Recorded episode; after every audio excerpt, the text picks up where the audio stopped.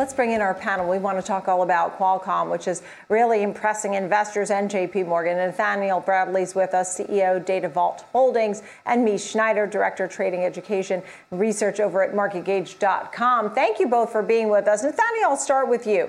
Um, your thoughts on this JP Morgan call, adding it to the focus list on Qualcomm. They, they certainly think there's something very attractive about Qualcomm. Do you agree? What is it that you're watching that they're saying? Yeah, I absolutely do agree. And I think it's a great call just in terms of next year. And if you think about our own behavior, your own behavior and what we do on a daily basis, it's moving towards mobile and mobile computing is moving into more and more areas. So it's device diversification, their ability to dominate uh, mobile from a pedigree of having a standard where they've worked with and have connection and connectivity into the mobile ecosystem.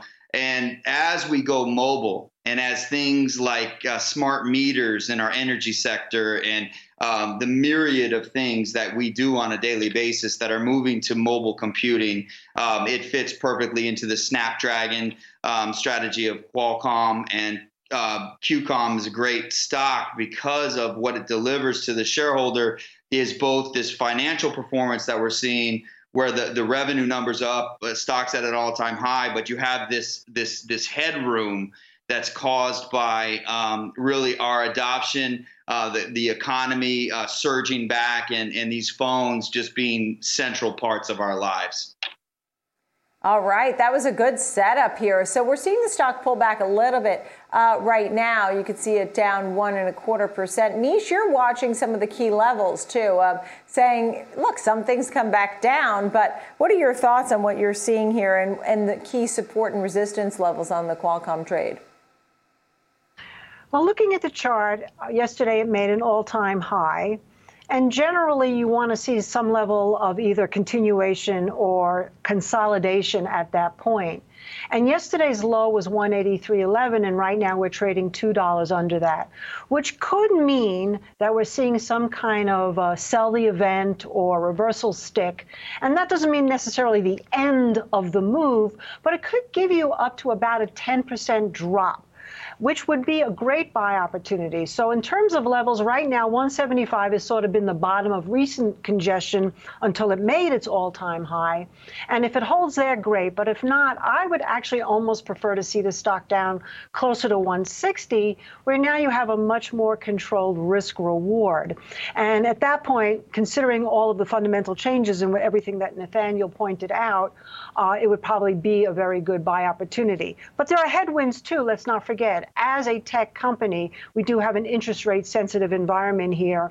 And with growth stocks being all the rage for the last couple of months, we're seeing a little bit of a transition back into value.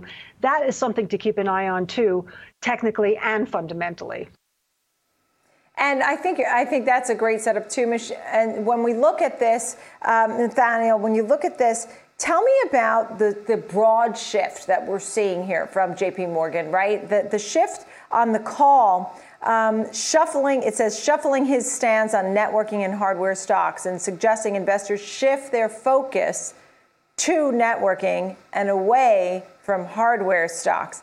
How much of this is pandemic related? How much of this is demand going forward? Because that's what we got to sink our teeth into the demand going forward.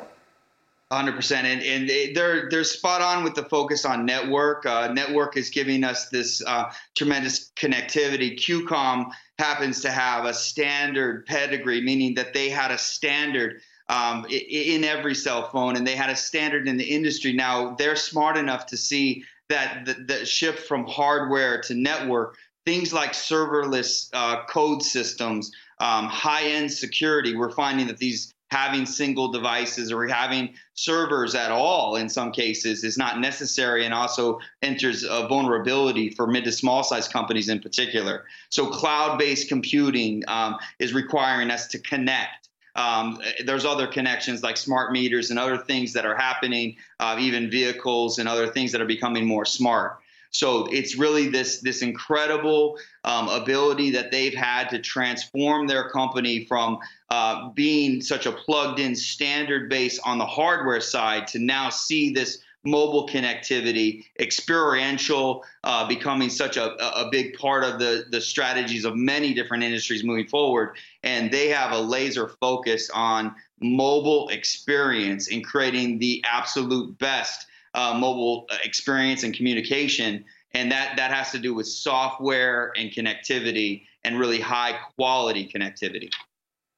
Right, right. So part of it is uh, all things uh, digital, internet, 5G, uh, you know, all the growth that we're seeing, as you're saying here. And Mish, you're also watching um, the comparison in price to earnings ratios and looking at valuations of a name like Qualcomm in comparison to someone who might buy Qualcomm might be the same investor who likes Nvidia or Apple. Uh, when you look at the valuations, what strikes uh, to you, Mish? Well, one of the things that I really like is, and, and something that I've had difficulty with in chasing some of the big performers when they get too lofty, is because of the valuations, is that Qualcomm is still trading at a discount in terms of its price to earnings. And that's a good thing because you're not getting into something that's terribly lofty. Um, and I just want to add their, their, their turn also into the automotive space is compelling because if I take off my trader hat and I put on just my consumer hat, I would have always associated Qualcomm with Apple and the mobile space. But the fact that they're getting more into the automotive sector, including a deal that they've made with BMW, and more into the Internet of Things, and that whole idea of diversification, getting now if I take off my consumer hat and put on my yeah. trading hat, is really good information. Yeah, so automobiles. Um, last final thought here, Nathaniel. Is there anything else on your radar, similar or different, that we that we should know about? Well, you know, just in terms of QCOM, you know, one of the things to watch is just the the resurgence of uh, of our uh, businesses and, and, and the use of mobile mm-hmm. apps. Um, mobile apps are are enabling companies of all sizes to do amazing things. And you you see crypto also forces us into uh, connectivity, and, and as as some of those technologies emerge and kind of get out of their infancy and into more consumer adoption, I think you see uh, right, QCOM right. being explosive in in uh, 2022. Understood. And you talk about apps. Well, hey, we saw Instagram, 2 billion users, right? So we see the growth. Huge. It's nice to see you both very much. Uh, Mish and Nathaniel. Nathaniel Bradley, Data Vault Holdings, Mish Schneider, MarketGauge.com. Thank you both. Great look there.